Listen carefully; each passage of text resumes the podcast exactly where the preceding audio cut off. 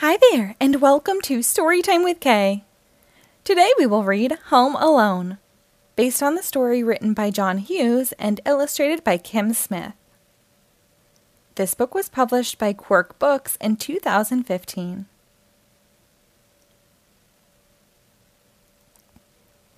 Twas three nights before Christmas, and the McAllister family was getting ready to leave for vacation. Everyone was busy packing. Everyone except Kevin, who was busy getting into trouble. Go straight to bed, his mother demanded. That's enough trouble for one day. Lying in bed, Kevin could hear voices and laughter coming from downstairs. Everyone was having fun without him. I hope I never see my family again, Kevin whispered. I wish I was home alone. The next morning, the house was very, very quiet. No one was shouting. No one was running around. No one was telling Kevin to hurry up and eat his breakfast. No one was home. Finally, Kevin realized what had happened. I made my family disappear! For the first time ever, Kevin had the house all to himself. He raced up and down the halls. He jumped on all the beds.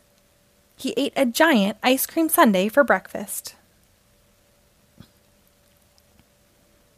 After watching hours of television, he searched through his brother's private stuff and rode a toboggan down a giant mountain. Ah!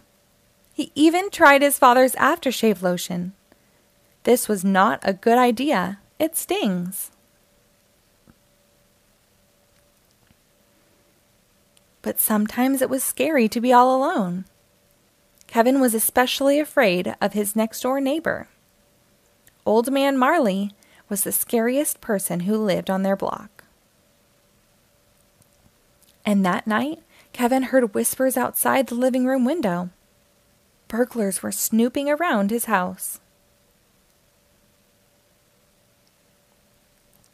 You see, Marv said, most of the houses on this street are empty. Everyone is away for the holidays. Perfect, Harry said. We'll come back tomorrow night and steal everything. Kevin was so scared he dialed 911, but the telephone didn't work. The wires had been damaged in a snowstorm.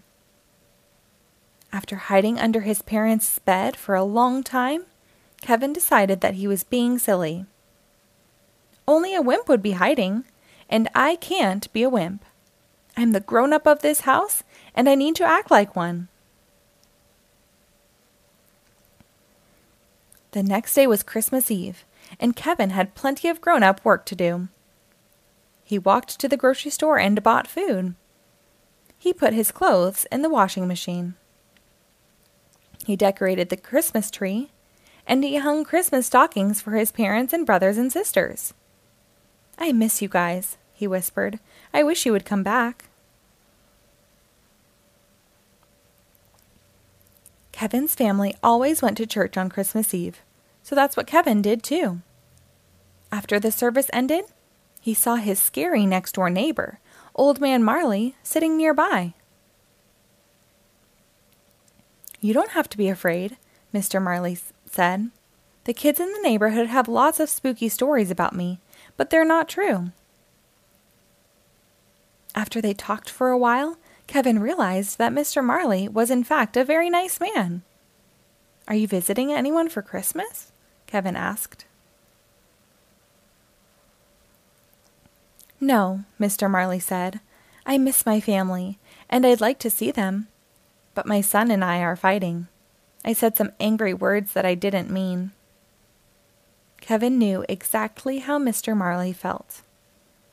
Kevin remembered wishing his family would disappear, but he hadn't really meant it. You should try talking to your son, Kevin said. Maybe I will, Mr. Marley said. When Kevin left the church, It was already dark. The burglars would be coming soon. He ran all the way home. Kevin made a plan that was full of booby traps. He scattered toy cars and smeared tar on the basement steps. He made a big pile of feathers and hid sharp ornaments under the window sills. He sprayed water on the front steps and tied paint cans to ropes. He stretched a tripwire through the hallway and built an escape route to his treehouse. At nine o'clock, Marv and Harry returned to the McAllister's house, ready to steal everything inside. They didn't know that Kevin had sprayed water all over the steps, or that the water had frozen into slick, slippery ice. The burglars stumbled into all of Kevin's traps. Yuck! Yow! Wow! Ew! Marv and Harry slipped on the toy cars and were knocked over by paint cans. Kevin escaped through his bedroom window and ran next door to his neighbor's house. Unfortunately, Marv and Harry were close behind. Now we've got you, kid, Harry said. Mr. Marley arrived just in time. Whack! Whack! He bonked the burglars with his snow shovel and called the police. Then he brought Kevin home. That night, Kevin left a note for Santa Claus, along with some milk and cookies. He couldn't wait for Christmas morning. Dear Santa, I don't need any presents. Just bring my family back. Love, Kevin McAllister. When he mo- woke up the next day, Kevin rushed into the living room. Mom? Dad? Is anyone here? No one answered him. Then he heard a familiar voice. Kevin, is that you? His mother was home. I missed you so much, he said, giving her a giant hug. I missed you too, she said. Where are the others? Kevin asked.